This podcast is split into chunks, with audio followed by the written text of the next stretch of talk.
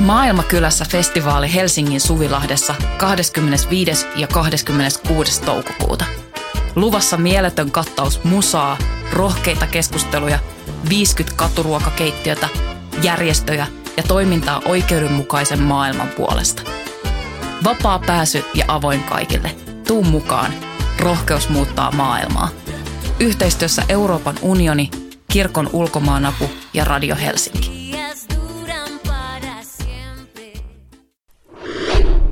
Voima.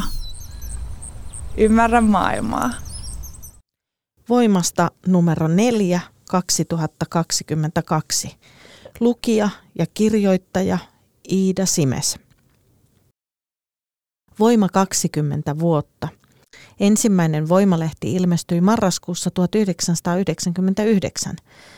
Sarja palaa aiheisiin ja teemoihin, joita Voima on käsitellyt parin vuosikymmenen aikana. Joskus koittaa kunnon bileet. Kun toisen maailmansodan jälkeen Euroopan rajuimmasta poliittisesta konfliktista, Jugoslavian hajoamissodasta, oli kulunut vain 1,5 vuotta, Voima-lehden numero 5 vuonna 2001 oli ilmestyvä. Lehdessä oli laaja ote Pekka Haaviston uutuudesta. Kansanedustajan hommista taukoa pitänyt Haavisto, vihreä, oli julkaissut kirjan Kesä Balkanilla. Haaviston jutun otsikko oli "Luulin, että pommitukset kuuluivat vain isoisän tarinoihin". Haavisto oli kulkenut sodan tantereilla. Belgradilaisessa baarissa opiskelija pohti: "En ole koskaan ajatellut, että minun sukupolveni joutuisi pommitusten kohteeksi.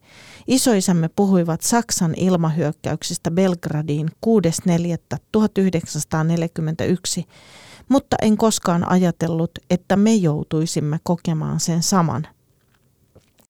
Elämä ei ollut kadonnut kaikkialta. Pommitukset olivat luonneet serbeille yhteiset jännittävät päivät, joiden aikana yhteenkuuluvuuden tunne lisääntyi. Yöelämä siirtyi iltapäiviin, jolloin Belgradin diskot pidettiin auki. Keskustassa pidettiin pommituspäivinä jättikonsertteja, joissa maan kaikki tunnetut rockbändit esiintyivät. Illaksi kiiruhdettiin pommisuojiin", Haavisto kirjoitti. "Kun pommeja satoi, nuoret kiipesivät katoille nähdäkseen paremmin. Kirjoituksen mukaan he luottivat siihen, että NATO ei ammu harhaan. Opiskelijan isoisän muistama hyökkäys oli nimeltään Operaatio Kosto. Huhtikuussa 1941 Saksa pommitti Belgradia 3 vuorokautta. Kuinka paljon siviilejä menehtyi, siitä ei ole tarkkaa tietoa. Tuhansia kuitenkin. Korvaamattoman arvokas kansalliskirjasto tuhoutui ja eläintarhan eläimet vaelsivat kaupungilla karjuen. Operaatio mursi Jugoslavian ja pirstaleinen valtio jaettiin akselivaltojen kesken.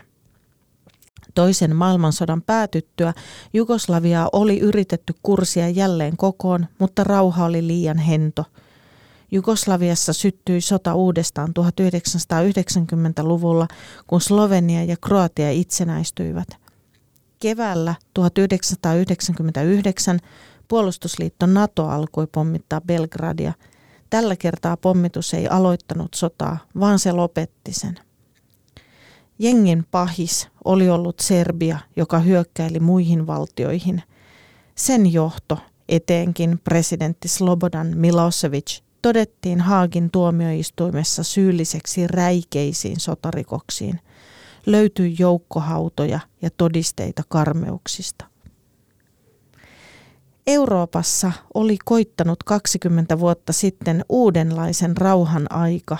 Kun Voima-lehteä vasta perustettiin 1999, pommitukset olivat käynnissä ja joukkohautoja vasta availtiin. Tämän jutun julkaisemisen aikaan vuonna 2022 Euroopassa on taas sota, ehkä raaempi. NATO on noussut keskeisimmäksi ulkopoliittiseksi keskustelun aiheeksi. Sodan estämiseen ei näytä löytyvän muuta ratkaisua kuin sotilaallinen liittoutuminen. Toivottavasti Voiman ei tarvitse pohtia sotaa enää vuonna 2042, eikä missään ihmisten pidä piileskellä maan alla. Heidän on saatava tanssia illasta aamuun. Kaikessa rauhassa.